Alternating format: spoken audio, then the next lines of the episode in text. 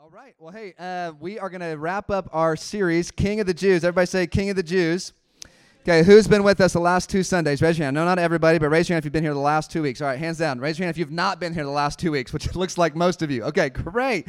Well, all right, let me give you the last two messages real quick. Uh, and then, I'm just kidding. I'm going to summarize. This phrase, King of the Jews, is taken from Matthew 2. It's when the three wise men came to Jerusalem and they were talking to King Herod and they said, Hey, where is this King of the Jews? We've come to worship him. And uh, we've looked at that story and looked at the different responses that the King of the Jews um, brings out in people. And some of that is worship and exaltation, which ideally is what everyone's response in this room is. But also, there is a response of trouble and insecurity that can rise up. We saw that in King Herod. Then last week, we had Lindsay Gore preach. Uh, give it up for Lindsay one more time and just gave us an incredible overview of pretty much the entire Bible. Uh, and so, if you've never heard something that kind of puts the Bible into a cohesive and understandable story, then would love for you to go back and listen to that because this little insert of this time of the year we celebrate the birth of Jesus, it is part of a bigger story. And there is so uh, much greater, um, what's the word? Just emphasis in why this matters so much. It's not just a cute little story and a cute little nativity scene. This is the fulfillment of prophecies that were given to us from thousands of years ago that the Lord was faithful to make happen. And uh, it's just an incredible story. It puts a sense of awe and worship when we see it in light of the bigger story. So we encourage you to um, go back and listen to that in our podcast.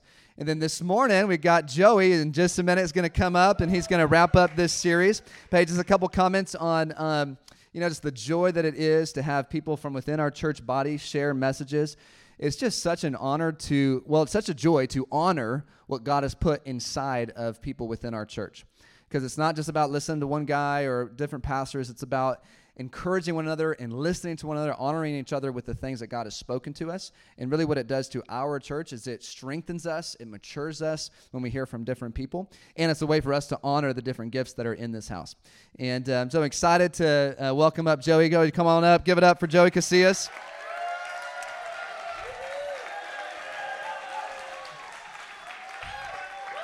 Yeah. All right, y'all pray with me uh, over Joey. So, Lord, we thank you so much for our brother. We thank you for this man of God, the blessing that he is and his family is to this church body. And, Lord, we thank you for the words you've given him. Lord, I, we pray that we would have open hearts to receive it. Lord, we want to walk out of here different, changed, more in love with you. Lord, we're not evaluating Joey on how good his message is. We are here to be made more like you. So, would you teach us something today? Open our ears today. Lord, we bless our brother. We thank you. We honor him. Would you speak through him? In Jesus' name. Amen. Give it up for Joey one more time. Thank you. Thank you. All right. So, like Mitchell said, my name is Joey. Um, I am married to Joy. So, and she's great. She's awesome. She's beautiful. She's funny. Um, all the things. And if you don't know me, or maybe I look familiar but you don't know why, it's probably because you've seen me on the drums multiple times. Um, but obviously did not play today. Avery, you killed it. Um, I'm also a life group leader. Uh, I help lead the Amberwood Young Adult Wednesday Life Group. And this is my second time speaking here, and it's just as nerve wracking as the first time. um, but I mean, yeah, I have something to say. Uh, and before I get into anything, I have some family here. My brother and his family came down from Illinois. So if you get a chance, meet them. Meet all my, not all of my nieces, but three of my nieces. Um, and they're all great. And also, it's my brother's birthday, David. Um, I'm not gonna say how old he is. He is older than me, but it's so funny that it's his birthday. And there's another birthday, Mitchell Welch. So I'm just like double blessed to speak on both of their birthdays. And Mitchell, my present to you is you don't have to speak. So happy birthday. You can take a Sunday off. uh, so, like Mitchell said, we started this um, series, King of the Jews, two weeks ago. And Mitchell said he kicked it off with what he called the worst Christmas sermon ever because he talked a lot about Herod and that troubled response people have with the birth of Jesus and just that insecurity that could arise. But also, we can respond with worship like the wise men did. And so, and like he said, Matthew chapter 2 is where we get that phrase, King of the Jews, and that's where he spoke a lot from. And then last Sunday, Lindsay did amazing, and she just, yeah, did that whole biblical overview narrative, which is sometimes just so helpful to be reminded that this is actually a big story.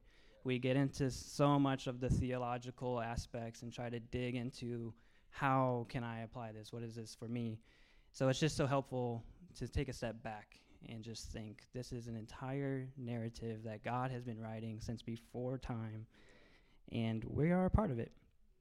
And I, and that's kind of where I come in, is I'm going to take a look at what is our part.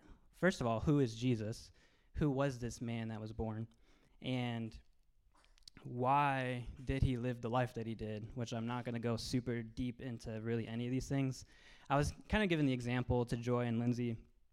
It's kind of like Lindsay last week did this like big Google Earth, like you're looking at the entire world of the Bible and then for me, it's like you double click on a region. So now we're looking at just Asia and Europe, and that's where I'm going to go in. So you don't really get all the details still, but it's not the entire world. Um, so my goals this morning are one, to remember who Jesus is, and two, hopefully stir up some hearts to just praise and glorify him. I loved all those songs that we sang this morning. So Jacob and everybody, awesome. Thanks for picking those songs because they were great. And just a super quick overview of how this morning will look is we'll start off by looking at Jesus. I'm going to read um, a lot of scripture. It's going to be a lot of scripture and heady because that's how Jesus speaks to me. So there's going to be a lot of scripture. So we're going to look at just who Jesus is. Who is this man that was born? We're going to also, I'm going to read from John chapter 1 like Lindsay did. And if you're at Life Group this past week, we also looked at that at Life Group. But it's just such a good picture of Jesus. And then we'll look at more passages about descriptions, like who is Jesus? What does other people say he is? And then I want to re-look at John with these new adjectives and descriptions that we just looked at. And then we'll go into why did he come? Why did he die and do all these things? And um, what now? What do we do with that? Because we live in this unique time. Like Jesus isn't a baby anymore. He already came. He already did everything. So what do we do now that he already came? Now that he is this man that we're going to look at? What do we do with that? So, and I, if I had to have a main point, so to speak, um, it would probably just be that the story is real. It has happened, it is currently happening, and there's events that are still to happen, and we can trust and believe all of it. Amen. Okay, so first, we're going to turn to Matthew chapter 1, and we're going to start in verse 18.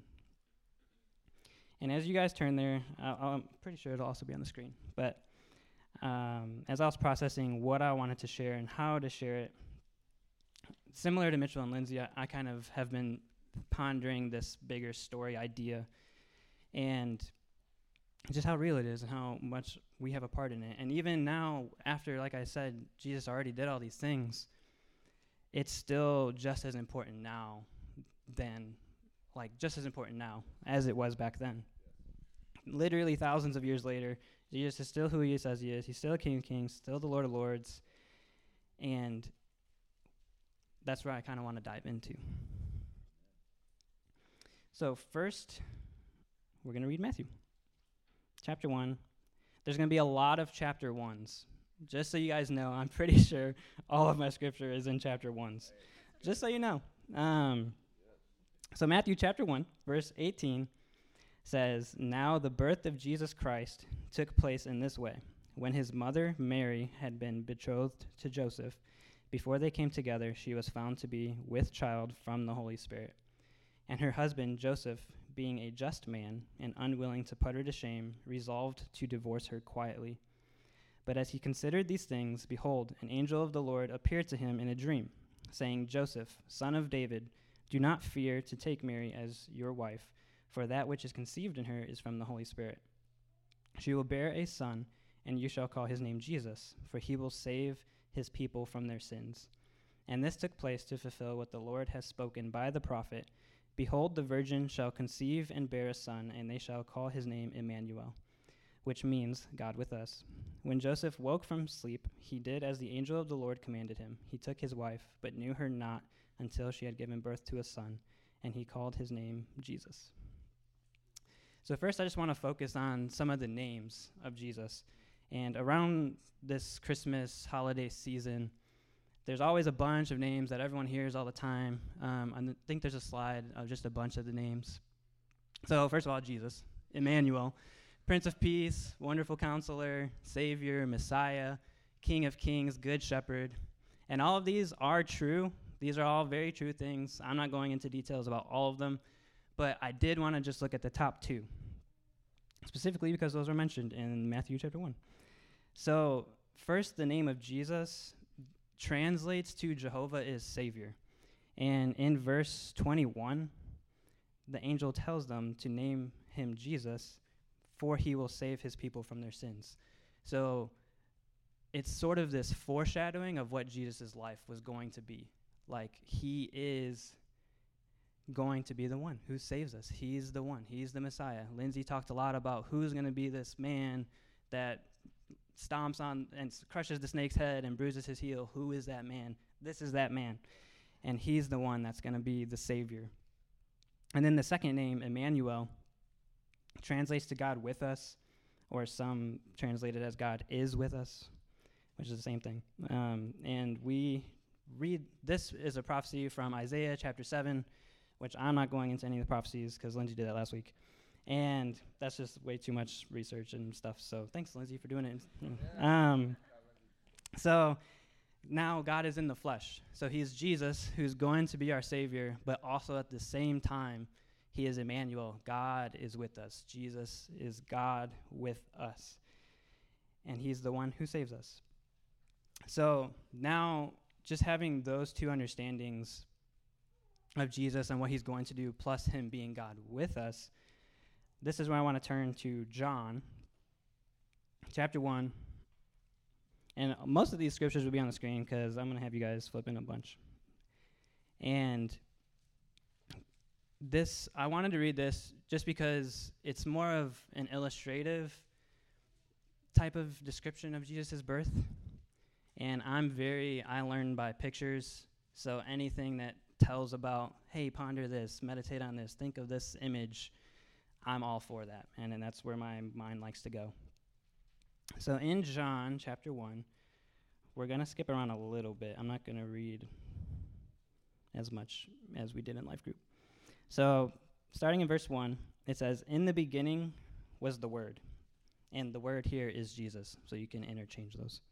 In the beginning was the Word, and the Word was with God, and the Word was God. He was in the beginning with God. All things were made through him, and without him was not anything made that was made. And now we're going to skip all the way down to verse 14.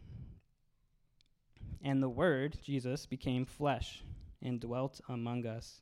And we have seen his glory, glory as of the only Son from the Father, full of grace and truth. John bore witness about him and cried out, This was he of whom I said, He who comes after me ranks before me, because he was before me. For from his fullness we have all received grace upon grace. For the law was given through Moses, grace and truth came through Jesus Christ. No one has ever seen God the only God who is at the Father's side, he has made him known.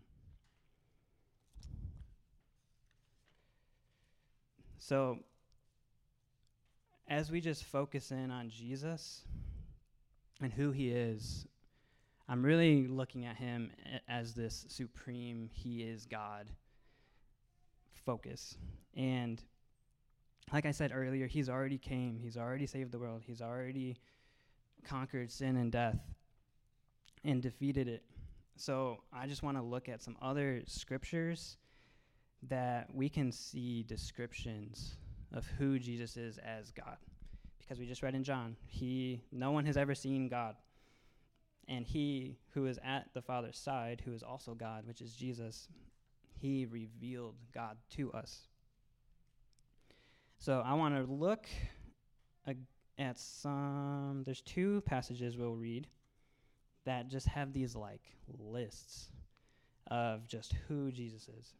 And the first one is Colossians chapter 1, of course, verse 15.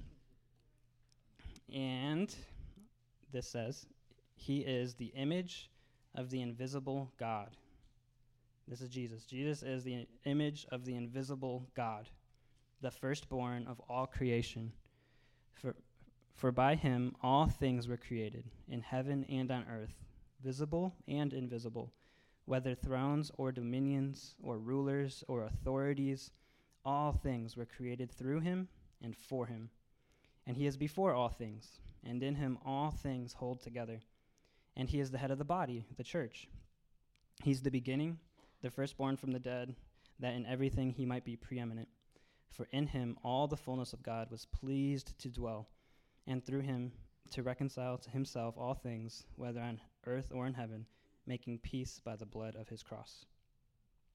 So we're going to have a slide up that's just going to have all these things that we just read. That's so many, actually. That looks like so much on the screen.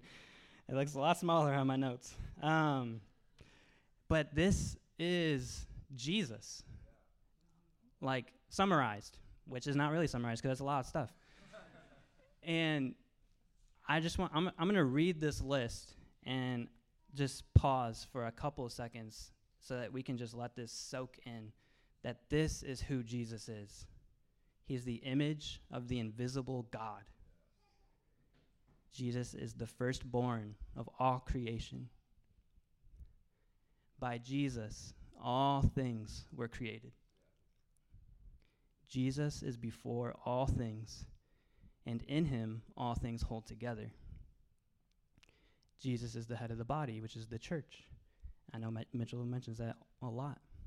It's a great reminder. Jesus is the beginning. He's the firstborn from the dead so that he could be preeminent, which I think Lindsay mentioned that last week.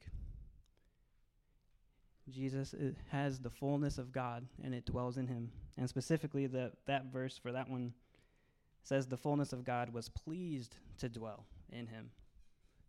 So it's like God's fullness was delighted to rest fully inside of Jesus, which is wild. Jesus reconciles all things to himself. And Jesus makes peace by the blood of his cross. And that is Jesus. And what's crazy is that's not even the only list in the Bible. There's a whole other passage that I'm about to read because it's me. And I just want it to really, really soak in who Jesus is. So the next passage is Hebrews chapter 1, verse 1.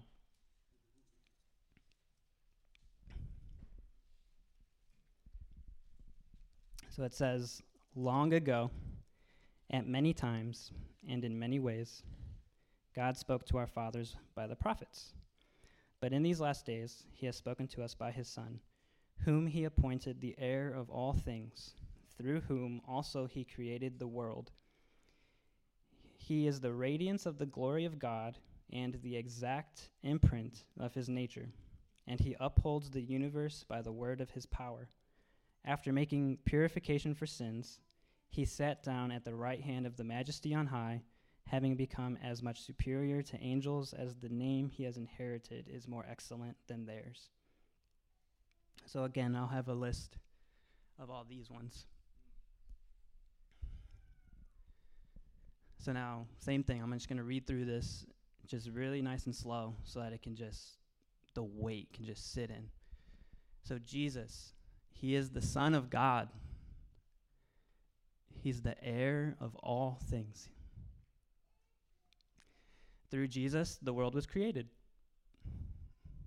Jesus is the radiance of the glory of God. This one I like to picture what whatever picture of God comes to my mind, but like the glory is similar to rays of sun, and the rays of sunlight is itself Jesus. So the radiance that's coming off of God is Jesus, is how I like to picture radiance of the glory of God. Jesus is the exact imprint of God's nature.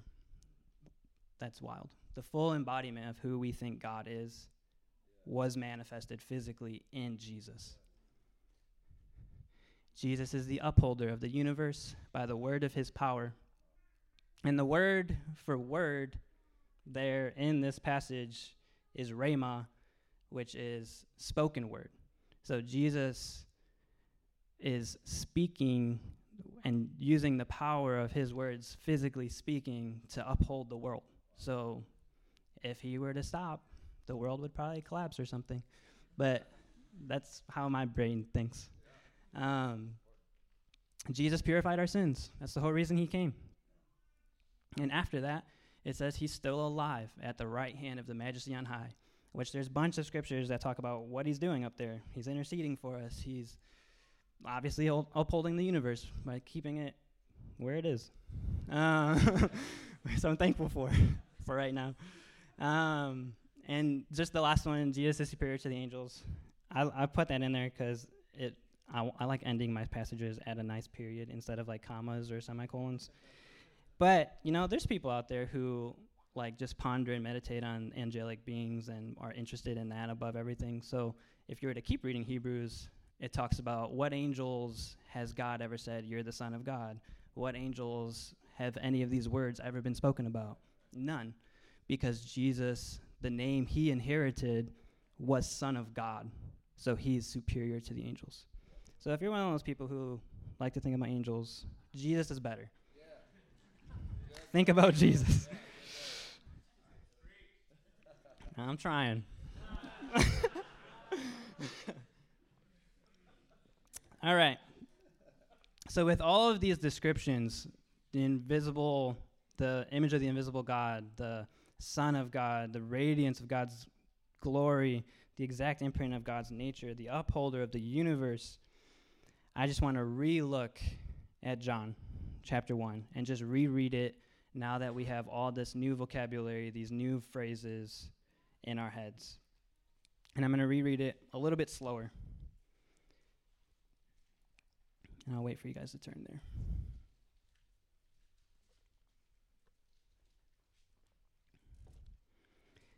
Okay. In the beginning was the Word and the Word was with God, and the Word was God. He was in the beginning with God. All things were made through him, and without him was not anything made that was made. So again, he's everything ma- was made through him. He's the upholder of the universe. He was there at the beginning. And now back down to 14. And the Word became flesh and dwelt among us, and we have seen his glory glory as of the only Son from the Father, full of grace and truth. So again, Jesus is the radiance of God's glory. That's what we have seen. John bore witness about him and cried out, This was he of whom I said, He who comes after me ranks before me, because he was before me. And I always just think it's cool that John already knew all this and was the one going before, just proclaiming, Hey, the one who's coming is the one. And it just testifies to it again. Like John was very aware that Jesus was there at the beginning. So, verse 16 For from his fullness we have all received grace upon grace. So, again, the fullness of God was pleased to dwell within him. For the law was given through Moses, grace and truth came through Jesus Christ. No one has ever seen God, which is the invisible God, the Father, who's been in heaven still. The only God who is at the Father's side, he has made him known. So Jesus, the Son of God, is the one who is the image of the invisible God, and he's at the Father's side. So I just love this picture of all three of these passages are literally saying the exact same thing. And this, who I've been talking about for however long I've already been talking, is that baby that was born to Mary and Joseph and that is who we're celebrating with Christmas time. That's that's who just came into the world. This is the fulfiller of all those prophecies that everyone's been looking for for thousands of years up until then. And that and he came. So now I want to transition into this why sort of part. Why does it still matter? To us thousands of years later. So we have Jesus, who is all of these things, who is God in the flesh. He came. He lived his life perfectly. He died as a sacrifice for us. He resurrected, conquering death. And then he ascended to the Father and is still active, praying on our behalfs. What do we do with that? What do we why would he do that? Why is it, does it matter to us now? And how, wh- what should we do going forward with that information, with that knowledge? And so there's two things that I want to talk about. The first one's kind of more along the why does this still matter to us part. And then the second point is more what do we do about that? So, and then these first two points are we're going to look at the promise of God to Abraham what was the actual promise? What did God say to Abraham? Why? Because this is the promise that we're kind of following through the whole biblical narrative. And then, two, what did Jesus actually even say that we should do? He told us to do something. So, what should we do? And uh, we'll get there. So, first, I just want to m- hone in on this why and look at the promise that God gave to Abraham. And this is found, where I'm going to read it is in Genesis chapter 22 verse 16. It'll be on the screen, but just a little bit of context. This is when Abraham was about to sacrifice his son Isaac on whatever mountain it was, I don't remember. And right when he was about to sacrifice Isaac, an angel of the Lord appeared and said, Wait, no, I know now that you are going to do it. I know that you're faithful to do whatever I say, whatever God says you're going to do. So, this is the angel of the Lord still speaking, and the word Lord is all caps Lord, so we actually know it is God. Um, so starting in verse 16, it says, and, and said, By myself I have sworn, declares the Lord, because you have done this, and have not withheld your son, your only son. I will surely bless you, and I will surely multiply your offspring as the stars of the heaven, and as the sand that is on the seashore. And your offspring shall, possess the gates of his enemies, and in your offspring shall all the nations of the earth be blessed, because you have obeyed my voice. So that's literally the promise that God give, gave to Abraham. We can read it, and it actually happened. Um, I think there's a slide of me extracting this promise into bullet points. Yes. So, first, blessings to Abraham. Second, God's going to multiply his offspring, and specifically, that's how many star how many stars and sand is there? Who knows? That's how much offspring Abraham's going to have. Who knows? It's a lot. His offspring will possess the gate of his enemies, which is awesome. His offspring will bless all the nations. So that's what the promise is. And the way my brain works is the first time I read this when I was preparing all this, and God was putting pieces together, my first thought was, God, how can I trust this? How do I know that this is true? And guess what? First of all, God spoke to me. Praise God. Second of all, there's a verse that like literally tells us why we can trust it. It's like God knew that there's people like me in the world. so this won't be on the screen, but I'm just going to read it and just summarize it. But it's found in Hebrews chapter 6, verse 13. It says, For when God made a promise to Abraham, so obviously he's talking about the promise to Abraham, since he had no one greater by whom to swear, he swore by himself, saying, Surely I will bless you and multiply you. And thus Abraham, having patiently waited, obtained the promise. For people swear by something greater than themselves, and in all their disputes, an oath is final for confirmation so when God desired to show more convincingly to the heirs of the promise the unchangeable character of his purpose, he guaranteed it with an oath, so that by two unchangeable things in which it's impossible for God to lie, we who have fled for refuge might have strong encouragement to hold fast to the hope set before us. So that last verse, verse 18, it says that there's two things, two unchangeable things that will encourage us that this promise is true and we can look to God and trust Him. So the first one is that God just swore on Himself. He's the greatest person you can swear on. And in verse 17, it says, When God desired to show more convincingly to the heirs of the promise, to those who the promise is for, the unchangeable character of his purpose, he guaranteed it with an oath. So, in human nature, an oath is final. That's okay. The you know the word of your mouth is trustworthy by default. I know sometimes it's not like that anymore in today's age, but back then for sure it was. So God swore on himself and made an oath because I said this, I'm going to do it. And we could trust that.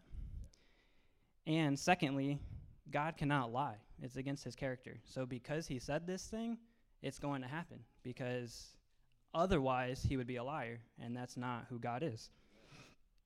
So there's these two unchangeable truths of why we know that this promise God told Abraham all those years ago is true and going to happen. Which also makes my brain think, okay, well, then this whole biblical narrative is probably true and going to happen. So then, now that we've taken a look at this promise, why does this still matter to us thousands of years later?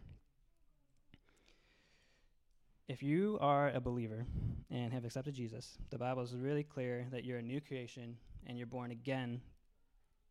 And that is pretty much the why. So, Paul talks about what he calls the mystery of the gospel a lot in his epistles. And there's like so much theology here that I'm definitely not going into. And um, he explains pretty clearly why this is important. And this is why Jesus died.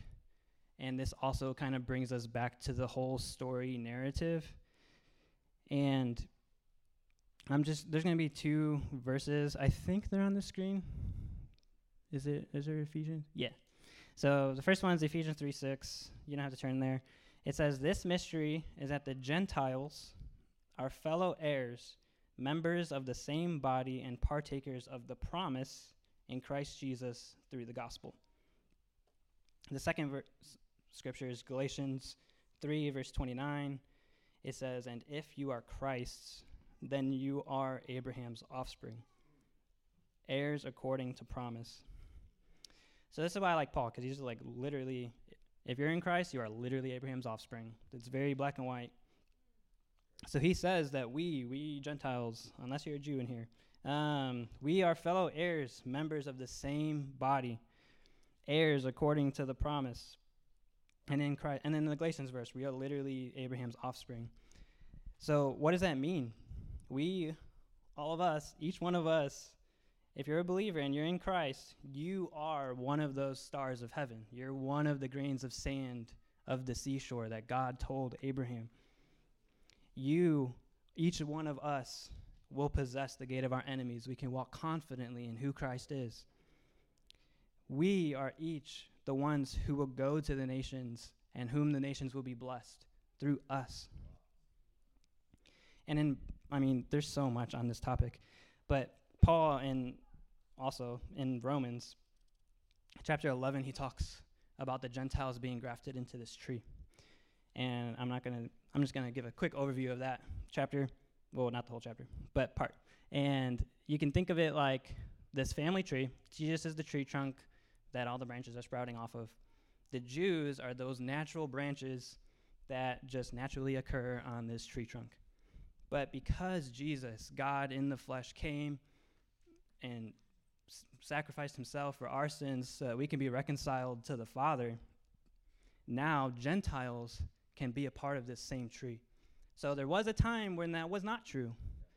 But then Jesus came and did fulfilled what he was supposed to. And now that mystery that people right after Jesus' ascensions was confused about is that now Gentiles are part of that promise. So now anyone who is an offspring of Abraham, according to this promise, can be one of those branches on the on the trunk, which is Jesus. And there's so many scripture that uses like trunk and vine stuff, like John 15. Um, and even more, why this matters to us is in Romans 11. There's a verse, verse 25, that talks about that there's this there's going to be this fullness of the Gentiles coming. And that is where we currently are. So we are in this waiting for the fullness of the Gentiles to come before the end, basically. And that's why this promise still matters. Because if you're one of Christ's, Paul is so, so clear. Then you are Abraham's offspring, heirs according to the promise. So, and that's where we are. There's this, we're just waiting for the fullness of the Gentiles to come. And we get a part in that. We are an heir to the promise. But also, that means there's some stuff we have to do while we're waiting for that fullness. Because the fullness part hasn't come yet. And that's why we're, I think Lindsay used the phrase now and not yet. So, like Jesus already came, we can walk in that kingdom mindset. We have the Holy Spirit with us. We can walk in step with the Spirit. But Jesus hasn't come back a second time to fully reign for a thousand years. So we're in this weird, it hasn't quite happened yet. So what do we do? And that's where I want to go to the words of Jesus himself with this what do we do part. So it's important because this promise involves us, which is so just awesome that we're all included. We all, it doesn't matter where you've been, what you grew up like, it's for you. You can have it too.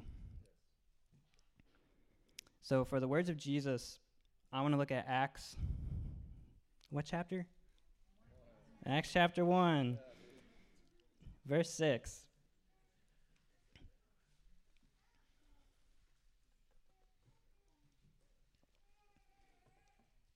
and it'll be on the screen. It says, So when they had come together, which is the disciples, this is right after Jesus resurrected, they asked him, Lord, will you at this time restore the kingdom of Israel? He said to them, It is not for you to know times or seasons that the Father has fixed by his own authority, but you will receive power when the Holy Spirit has come upon you, and you will be my witnesses in Jerusalem and in all Judea and Samaria and to the end of the earth. So I could have gone to Matthew 28, which is what everyone knows as the Great Commission. But I wanted to look at just the disciples' response because the disciples, they knew all the prophecies and the law and all that stuff. Most of them, some of them. Um, so they knew that he was supposed to reign, he was supposed to rule, and he is the guy that's supposed to crush the head of the snake. And they're like, Whoa, what happened? Why? Like, you just came, died, and rose again. That's awesome. So now, surely you're going to rule because you just proved how powerful you are. And he says, Nah, it's not for you to know when that is. And then he just goes up to heaven, leaves them on red. So, but he like commissioned them. He said, well, in other verses, he says, it's better actually for you that I go because otherwise the Holy Spirit wouldn't come. And so now we know we have the Holy Spirit. But he, he gave this commissioning you're to be my witnesses when this Holy Spirit comes upon you to Jerusalem, Judea, Samaria, and to the ends of the earth, which is like their local city, then the region that the city is in, and then to the outer end of the earth. And that is what we're supposed to do. That is where we are now. So we are supposed to be witnesses for God in Springdale, Fayetteville, Bentonville, Rogers, Arkansas, Illinois, America, to the ends of the earth. So God's promise, it included all of the nations of the earth. And this is how God is doing it. He's using us to bless all of the nations of the earth, to bring in that fullness of the Gentiles. That's how the word is spreading. So that the end can come, which Jesus also talks about in Matthew 24, where he mentions that the gospel is going to be proclaimed to all the nations. And w- so that the fullness of the Gentiles could come, that's how it's going to come. And then the end will come, which Mitchell has a whole series about. So, band, you guys can come up as I close out. And I just really wanted to take some time this morning. So, we looked at who Jesus was and just the supremacy. We can trust that Jesus is God, He is the image of the invisible God, He is the exact radiance of God's glory, He is the exact imprint of God's nature.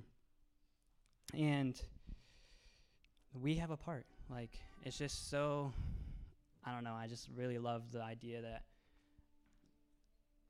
I'm a guy who I will constantly reflect on David in Psalm 8 where he asks God, "Who am I that you think about me?" So when I think of this kind of stuff, like, whoa, I am a part of the promise. I am an heir. Even, I mean, this is a totally different thing, but I think in Ephesians chapter 1, um, it talks about the Holy Spirit is our guarantee of the inheritance to come. So we have this inheritance as fellow heirs to this promise, and the Holy Spirit is just like the down payment. It's like the 20%. So there's so much more to come because of we all know how awesome the Holy Spirit is. So I can only, I can I actually can't imagine what the rest of it's going to be. So I just wanted, yeah, in this whole message, I just wanted to really just let it sit that this is real. All the prophecies and everything that happened that Mitchell and Lindsay talked about from like Old Testament stuff actually happened. Those are real things. What's going on now? We are in this. We need to go out and bring in the fullness of the Gentiles. It's currently happening. You know, there's missionaries everywhere. My sister's one of them. And then also, there's still a time when Jesus is going to come back. He's going to rule and reign for a thousand years. So I'm gonna. I just have a few questions that we can end with, and just journal. And then the band will go into a song. And I think there's a screen. Oh, great. Um, the first question is Which description of Jesus really stood out to you or impacted you?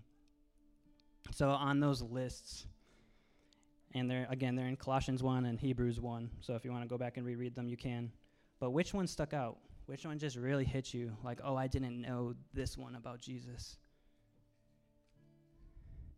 And two, I, I stole this one from Mitchell two weeks ago. What is your response to the King of the Jews?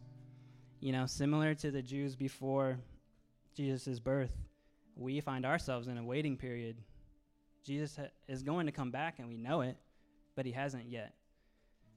So when you ponder him coming back to rule and reign, what is your response? Are you one of the wise men? Are you ready to worship and really just bow down and go pursue him? Or are you feeling troubled? Uh, do any insecurities rise up? You can definitely bring those to God and he'll tell you about them and where they're coming from and how you can get freedom from them. And then the last one is how can you partake in spreading the gospel this holiday season? So it's a unique time where family comes in or you go to family and friends. And that's what we're called to do. We're commissioned to go spread the gospel. So I'm just going to pray. And then we can journal and then go into a time of worship. Maybe there will be people up here to pray with you. I'm not sure yet. Lord God, I just thank you. God, I thank you that you are good and that you have just written this whole narrative and story before the creation of the world. God, you knew each one of us. You knew the plan that you had to send your son to be the exact imprint of your nature, the physical manifestation of who you are, so that we could see you. Lord, Jesus says, Those who have seen him have seen the Father. God, and I just thank you that you chose to do it that way and that you've chose to create a way for us to be partakers of that promise that you gave to Abraham literally thousands of years ago. God, it still matters. You're going to remember his pro- your promise to Abraham. You remember your promises to the nation of Israel, Lord, and we are partakers in that.